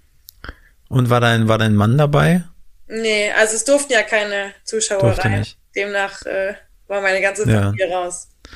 Und äh, lass, wir können jetzt äh, dann mal äh, zu dem zu dem Kampf springen, den, den den Kampf deines Lebens, wenn man ihn so nennen kann. Ähm, hast du in der Nacht geschlafen vor dem Kampf? Ja, also man muss ja so sehen, mein Goldkampf war nicht mehr der Kampf meines Lebens irgendwie, weil ich habe ja davor schon drei Kämpfe gehabt und war dann im Finale. Und dadurch, dass ich im Finale bin, wusste ich, ich habe eine olympische Medaille, das, das was noch nie eine Frau in Deutschland im Ringen geschafft hat. Und das war mein Traum, mein Ziel. Mein, ja. ne? Und danach war der Druck weg. Also ich habe geschlafen wie ein Krass. Baby. hätte ich, würde, wenn man, wenn man die Medaille mal von der Seite betrachtet, eine ganz andere Sichtweise. Ich hätte jetzt gedacht, das wäre der Kampf deines Lebens im Nachhinein. Ja, okay, du hast die, du hast die Farbe Gold, aber das ist vorher eigentlich schon einfach eine Medaille zu haben in der Sportart, wo vorher noch keiner eine Medaille gewonnen hat, das ist natürlich, ja, war, aber du würdest schon sagen, dass du da freier warst, ja, vom Kopf dann. Oder eigentlich auch ja. nicht. Also es ist ja auch immer Ansichtssache, ne? Also ich glaube, ja. Gegnerin zum Beispiel, die Amerikanerin, die ist jetzt mittlerweile sechsfache Weltmeisterin, bei der war das anders. Die ist da hingekommen, um Erste zu werden. Ne? Und die hat auch nach ja. dem Finale war ihr einziges Ziel, da mich zu schlagen. Und meins war das auch. Aber bei mir war irgendwann so diese Relation, ich beende jetzt meine Karriere. Das ist mein letzter Kampf, das ist mein letztes mhm. Turnier. Ich so ganz ehrlich, ich habe jetzt hier schon Unglaubliches geschafft. So, ich dachte mir einfach, ey, genieß einfach so den Moment, sei einfach glücklich und macht sich jetzt nicht schon bekloppt, ob es jetzt Gold oder Silber oder, also, weißt du, ich meine, ich habe mich gar nicht so auf das fixiert. Und am Ende war das, glaube ich, das, warum ich äh, ruhiger und konzentrierter war als sie. Aber ich sag mal, ist ja wahrscheinlich, du hast erzählt von, du hast Boxen angeguckt und so. Und die haben ja auch alle Taktiken, die müssen ja, sich ja vorher Videos an von dem Gegner und wissen, was so der Stil ist und legen sich dann da ihre Taktiken parat. Äh, das habt, hast, habt ihr natürlich für, für dich, für diesen Kampf auch gemacht. Kannst du da erzählen, was da so die, deine Taktik war? Ja, also ich habe das für, für jede potenzielle Gegnerin gemacht. Ne? Wir haben das nicht mehr in Tokio gemacht. Ich habe da schon Wochen vor Olympia ähm, ja, Stunden mit verbracht. Ich bin mit so einem Hefter äh, eingereist, wo ich zu jeder Gegnerin, ich wusste ja, welche 15 außer mir da sind und ich wusste ja auch nicht, wie das Los entscheidet, wen ich bekommen kann. Also habe ich zu jeder Gegnerin eine Taktik gehabt. Ich habe zu jeder aufgeschrieben, was macht sie gut, was macht sie nicht gut und ähm, mhm. was geht bei der. Also was glaube ich geht bei der. Ich kenne ja auch nicht alle zusammen mit meinem Trainer und demnach war die Taktik relativ auch gegen die Amerikanerin klar. Ähm, am Ende kam der Kampf halt ganz anders. Also sie hat sich ganz anders verhalten als in unserer Begegnung davor und auch in ihren normalen Kämpfen. Und äh, dann bringt die beste Taktik nichts, wenn auf einmal der andere switcht. Und dann musste ich halt auch äh, spontan anders reagieren, aber es hat äh, ja ganz gut geklappt. Also du, ich habe den äh, Kampf, ich habe es nur einmal gesehen und das war auch das erste Mal, dass ich Ring gesehen habe und vor allem auch so Freistil. Und ich habe wie war denn das? Ich habe das Gefühl gehabt, die Amerikanerin war für mich, also jetzt wirklich, ne, Laie, war zurückhaltend, sehr abwartend. Und ja, was, wie kann ich das beschreiben? Das kann ich gar nicht so richtig beschreiben. wie hast ja. du denn das wahrgenommen? Dingen ist auch schwer zu beschreiben für einen Außenstehenden. Man muss auch sagen, so, so Kämpfe auf Spitzenniveau sind auch eher langweilig. Also ich finde jetzt diesen Finalkampf, deswegen gucke ich mir auch nicht so oft an, der ist jetzt nicht so atemberaubend irgendwie. Also da passieren jetzt nicht tausend Sachen. Ne? Also ja, ich sag mal so, die Taktik war eigentlich, dass sie, also dass ich weiß, sie nimmt sich ja zurück, sie passt auf, sie passt auf und ähm, es läuft dann auf ein enges Ergebnis raus und am Ende muss ich halt angreifen und punkten. Also sie ist eigentlich eher mhm. der abwartende Typ, der so auf Fehler wartet von anderen, mm, aber der, der trotzdem sehr dominant, also sehr stark ist und mit ihren Händen und so dich bisschen bedroht und das war dann schon so. Also ne, das war dann ganz anders, ähm, dass auf einmal ich diejenige war, die sie so bedroht hat, die vorwärts gegangen ist, die stärker war in den Händen. Und ähm, ja, dadurch hat sie dann auf einmal Angriffe gestartet, die nicht gut waren, was was sie noch nie in ihrem Leben gemacht Also, ne, wenn die angreift, dann mhm. greift die eigentlich richtig gut an. Und dann konnte ich sie halt auskontern. Dasselbe dann auch nochmal in der zweiten Runde. Und das war halt gar nicht geplant. Also ich dachte wirklich, äh, ist sie dann so 1-1 oder 0-0 und ich muss am Ende kommen. Und ja, ähm, manchmal kommt es anders. Ja, und dann äh, war ja das äh, Ergebnis, war nachher, was war das? 7-3, 7-4 oder so? 7-3, ja. 7-3. Und äh, ja, und dann hast du ja, klar, habe ich ja jetzt auch im Vorfeld gehört, es hat für dich lange gebraucht, das zu realisieren. Äh, dann aber wird an demselben Tag dann noch die, die Medaille um, um den Hals gehangen oder also gleich im Nachgang? Zehn Minuten äh, später, ja, ja. und dann kriegst du dann Blumenstrauß in die Hand gedrückt oder haben die Japaner da Roboter hingeschickt äh, wegen, wegen Corona? Das machen nee, schon also, Leute. Jetzt war nur anders, dass man sich die Medaillen selber umhängen musste, also dass einem niemand die Hand schütteln durfte und es nur so angereicht wurde. Ja. Ähm, aber ja, dann, also man hat dann, man kommt raus aus der Halle, dann kommt die Interviewzone, dann muss man kurz äh, eine Million Mal Rede und Antwort stehen und dann irgendwann wird aber auch schon gesagt, hey, schnell, schnell, Siegerehrung, ähm, mhm. dann anziehen, die öffentliche Kleidung von Deutschland das schönste Gefühl überhaupt, weil man bekommt diese Einkleidung und die ist nur für diese Medaillenzeremonie gedacht, ne? Und man weiß schon beim Anprobieren so, boah, bitte, bitte lass mich die irgendwann tragen dürfen, so, die, die ist nur hierfür. Und ähm, ja, dann ist aber alles hektisch, also alle schubsen dich rum und du bist klatschnass geschwitzt, dann musst du diese Sachen drüber ziehen und dann schnell ja. und eine Maske auf und bloß niemand und ähm, ja, dann geht's ganz schnell, dann kommt die Siegerehrung, dann kommt die Hymne und dann geht's wieder weiter mit Fotos und ähm, Warst ja. du textsicher? ja, ich war schon textsicher. Ich habe halt zwischendurch angefangen zu heulen, dann wieder gelacht. Also, ich wusste schon, was ich sage, aber ich äh, konnte es halt nicht so richtig fassen. ja, also auf jeden Fall krass. Also ich, keine Ahnung, ich, ich freue mich schon, wenn ich äh, wenn ich, äh, äh, ja, keine Ahnung, ein Bier mit Flaschenöffner aufbaue und der Korken springt, dann freue ich mich voll, aber du dein ganzes Leben ja. lang, dein ganzes Leben trainierst du darauf hin und dann auf einmal, ja, hast du dann die, die, die Medaille um den Hals. Und ist das so, du kannst sie dann behalten, könntest du in eine Taschenjacke stecken und dann Flieger ab nach Deutschland zurück? Ja, ja. so rein, rein theoretisch. Ja. Wie, was macht das mit einem, wenn man sagt, man hat so ein Ziel, arbeitet darauf hin und erreicht das wirklich? Also sind denn andere Ziele, die man sich im Nachhinein steckt oder ähm, sich vornimmt, kann man die ähnlich wertschätzen? Nee. Also ich meine, es ist jetzt, das war mein ganzes Leben mein Ziel. Ne? Also ja. äh, ich, ich durfte Weltmeisterin werden und Medaillen holen, aber das alles war irgendwie immer im Vergleich zu einer olympischen Medaille oder zum Olympiasieg nur klein. Also egal ja. wie viel ich gewonnen habe, ich wusste immer, ich will Olympiasiegerin sein. Das ist mein Traum. Das ist also ne und da, demnach verfolgst du es ja nicht nur diese vier fünf Jahre, du verfolgst das wirklich 15 bis 20 Jahre wie eine Wilde und mh, mm, man kann sich auch vorher gar nicht vorstellen, wie es ist. Also ich muss sagen, man begreift das auch einfach gar nicht. Ne? Und jetzt muss ich sagen, ich habe so lange mich so krass auf das alles fixiert, dass ich gar keine Ziele gerade, also so richtig konkrete, für mich persönlich greifbare Ziele habe und auch nicht haben will. Also, ja. weil irgendwie hat man sowas jetzt so intensiv und wirklich, also es gibt bestimmt auch Athleten, die machen es anders, aber ich habe es wirklich, mein Mann sagt immer so, du hast es gelebt, so mit jedem Atemzug, ne? Also mhm. nicht nur so das Training, sondern jeden Tag meditiert, mit jedem, mit jedem Essen, was du gegessen hast, mit jeder, äh, mit allem, auf was du verzichtet hast, irgendwie so. Ich war so hundertprozentig und ja, also ich habe jetzt noch nichts gefunden im Leben, was mich ähnlich herausfordert und challenged, äh, wie das natürlich, aber ich suche auch gerade nicht. Also vielleicht, wenn wir uns in zwei, drei Jahren nochmal sprechen, gibt es irgendwas, ähm, aber Vielleicht ja. gibt es ja im Mai die nächste Challenge. Ja, ja, darauf hoffe ich dass das, äh, das wird mich wahrscheinlich noch mal ein bisschen umhauen irgendwie, aber. Ja, Erik kann, Erik, Erik kann Bände, äh, Bände davon singen. Ja. schon zwei. Ja. ja, also darauf bin ich auch gespannt. Das ist halt eine ganz andere Herausforderung. Ne? Und das ist auch, glaube ich, das größte Gegenteil. Also als Athlet, ähm, ich sage es immer, das ist der egoistische Job der Welt. Also du musst, ähm, nicht, dass ich jetzt ein Ego bin und mich nicht um meine Mitmenschen kümmere, aber du musst halt gewissen Maße nur auf dich, deine Gesundheit, dein Training und alles bedacht sein irgendwie, ne? Und ja, als Mutter ist halt das Gegenteil, ne? Da sind deine Bedürfnisse halt irgendwie als allerletztes irgendwie dran. Und ich bin gespannt, wie das ist, aber ich freue mich auch darauf und ähm, ja, wir werden sehen, wie das wird. Alles Gute auf jeden Fall dafür. Danke. Ähm, nach der, äh, wann, wann bist du denn wieder in Deutschland angekommen oder der, der Siegerflieger? Welcher Tag war das im August? Boah, ich glaube, es war der vierte. Der vierte, also. Okay, und dann war wahrscheinlich, also ja, hier, ähm, na, Blitzlicht hier, roter Teppich da, Talkshow hier, alle, alle haben dich angefragt und warst du erstmal unterwegs. Also war das auch eingeplant für dich?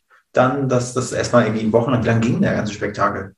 Nee, also ich habe mir das gewünscht in meinem Kopf, dass ich Olympiasiegerin werde und dass ich eine Medaille hole und dass danach das ähm, auch entsprechend gewürdigt wird und gefeiert, aber ja, du, du hast keine Ahnung. Also wenn du so einer Randsportart kommst wie ich, dann hast du einfach keine Ahnung, was das mit sich bringt und ähm, es war unglaublich. Also ähm, dadurch, dass ich auch eben an zwei Orten dann irgendwie zu Hause bin, äh, bin ich dann erstmal in die Heimat nach Krefeld gefahren, da eine Party nach der anderen, dann zurück nach Triberg, dazwischen zu irgendwelchen Fernsehsendungen im ja, im WDR, im SW, also ne, man ist halt immer so zwei Orten dann auch zugehörig, dementsprechend interessieren mhm. sich, also was auch voll toll ist natürlich, ne, Leute interessieren sich dafür und äh, es waren so, so krasse und verrückte Momente für mich dabei, wo einfach irgendwelche Leute dich umarmen und anfangen zu weinen und ich habe die noch nie gesehen und sagen so, oh, du hast uns so berührt und ich war so, oh mein Gott, so ja. krass, ne, also ich muss sagen, ich habe danach auch kurz gedacht, so mit Corona, so,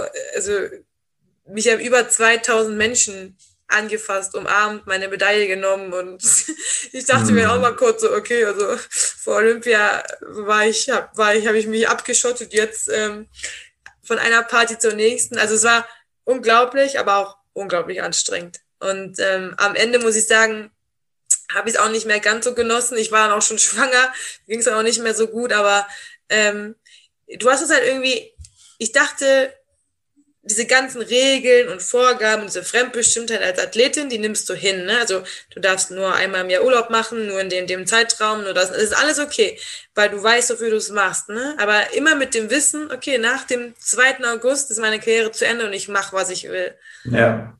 Am Ende war es dann so, ich habe bis November nicht ein freies Wochenende gehabt, nicht einmal entscheiden können, was ich möchte. Und ich war richtig so, boah, krass. Ich, ich, ich wollte eigentlich schon längst dreimal im Urlaub gewesen sein und in Australien und keine Ahnung wo. Und ähm, da war es mir wahrscheinlich auch ein bisschen zu viel. Jetzt äh, im Nachhinein, ja, war es einfach eine mega verrückte Zeit. Und ich bin auch natürlich dankbar, dass ähm, ja, die Menschen sich da so für interessiert haben.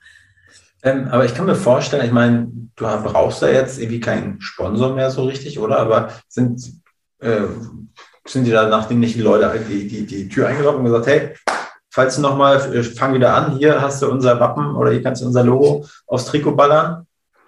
Äh, das so verrückt? Nein. Nee. Das ist, glaube ich, äh, in Deutschland einfach anders als, also ja, wäre ich irgendwo in Osteuropa oder wäre ich Amerikanerin oder so, dann wäre das sicher so gewesen. Mich haben viele gefragt, ob ich nicht weitermachen will, jetzt wo ich doch so gut bin und so erfolgreich und an meinem mhm. Höhepunkt. Aber ähm, ja. Die Fallhöhe ist ja ne, eine andere jetzt. Ja, auch irgendwie als Beste der Welt äh, ist Deutsch, in Deutschland der Sport nicht so viel wert, dass Menschen dir die Bude einrennen. Also ja, es gab dann einige Aufträge, es gab dann ein paar tolle äh, Sachen, die ich machen durfte, eben auch ein paar tolle Vorträge bei Firmen halten und, und, und, die ich auch sehr genossen habe.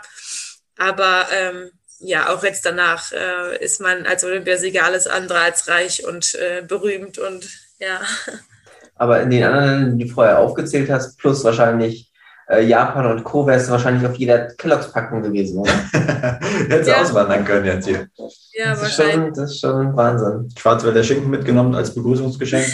ja, ich weiß aber auch nicht, also tatsächlich so ein bisschen diese Luft durfte ich jetzt schnuppern, natürlich nicht in dem Rahmen, wie es jetzt äh, andere richtig prominente Menschen machen, aber ich muss auch wirklich sagen, ich weiß auch nicht, ob das für mich nicht so besser ist. Also ich merke halt, ich habe mich gar nicht verändert so. Ich ähm, sehne mich jetzt voll so einfach mal nach der Couch und nach Netflix und einfach chillen und ähm, ich brauche das jetzt auch nicht. Also das laufen irgendwelche Leute so äh, vor dir stehen und es ist immer noch so, natürlich in der Ringerwelt, also ich kann leider zu, jetzt zu gar keinem Kampf mehr gehen. Ich krieg nichts mehr mit von den Kämpfen, natürlich. Ne? Also äh, wenn da irgendwelche Kinder erkennen, dass das du bist, und das ist irgendwie mega, aber irgendwie ist es auch komisch, weil du bist halt einfach nicht gewöhnt, ne? Und ich bin ja. jetzt kein Rockstar und kein Sänger, der sagt, okay, hey, ich gehe den Schritt in die Öffentlichkeit und ich will einfach immer noch ich. Und ich denke mir manchmal so, warum ja. seid ihr jetzt alle so, ne? Ich, ich war vorher auch, also auch schon gut oder, also, ne? Ja. Rastet nicht so aus, also, ja.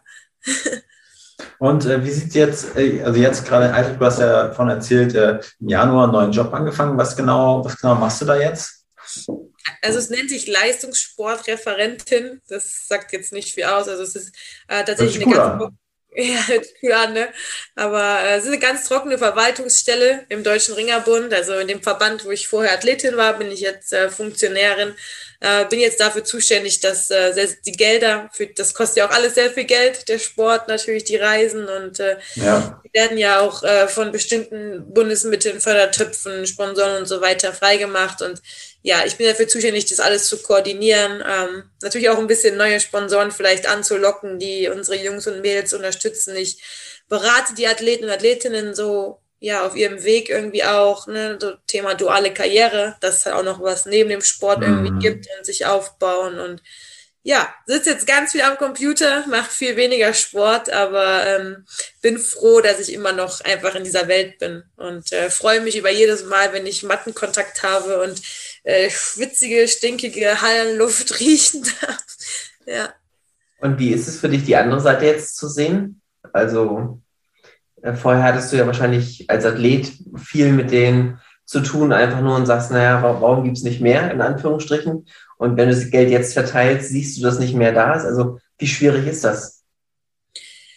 Sehr schwierig, weil als Athlet, du weißt, dass da Grenzen sind, aber dein Job ist es, alle Grenzen einfach nach oben zu verschieben. Ne? Und äh, ja. es gibt immer Leute, die sagen, das geht nicht und das gibt's nicht und besser geht nicht. Und ähm, ja, indem du, indem du es besser machst als andere, ähm, ja, wirst du Weltspitze. Ne? Und in solchen Jobs, das ist auch, glaube ich, es ist sehr sportpolitisch. Ne? Ich glaube, so geht es auch jedem Politiker, der jung irgendwie anfängt und denkt so, boah, ich, ich verändere jetzt die Welt und jetzt gehe ich da raus. Und ja, da bist du einfach durch andere Dinge reglementiert und äh, eingeengt und dann geht es halt nicht vor und nicht zurück. Ne? Und das ist für mich gerade noch so ein bisschen schwer, manchmal zu akzeptieren. Ich bin dann auch manchmal noch äh, einfach die Sture alle und sage so, nee, also das, das, das muss irgendwie funktionieren und wir müssen das hinbekommen. Und ähm, ja, das muss ich, glaube ich, noch ein bisschen lernen. Das ist auch gut so. Man muss ja auch äh, große Ziele und Träume haben, auch außer, also ne, so ja. für die Entwicklung. Aber vielleicht, vielleicht musst du das nicht lernen.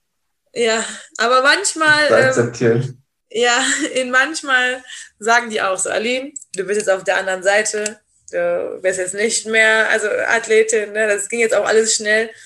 Mein mhm. Trainer will mich auch immer jetzt dafür benutzen, so vor unangenehmen Trainings oder ähm, es gibt so Tests bei uns, die nennen wir liebevoll Kotztests. Das sind so Leistungstests, die man zweimal im Jahr machen muss. Das sind die schlimmsten sechs Minuten unseres Lebens.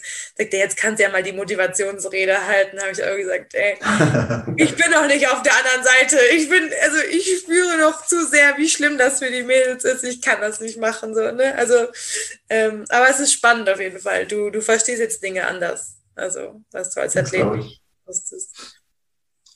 Berlin, ähm, der Podcast ist äh, schon etwas fortgeschritten und ich habe das Gefühl, ich, ich, ich habe mit dir mitgelitten, weil du das äh, die, dasselbe zum, keine Ahnung, x Mal erzählen musst. Für uns war es extrem interessant, mal so äh, hinter die Kulissen zu schauen äh, von so einer ja, krassen, krassen Powerfrau wie dir.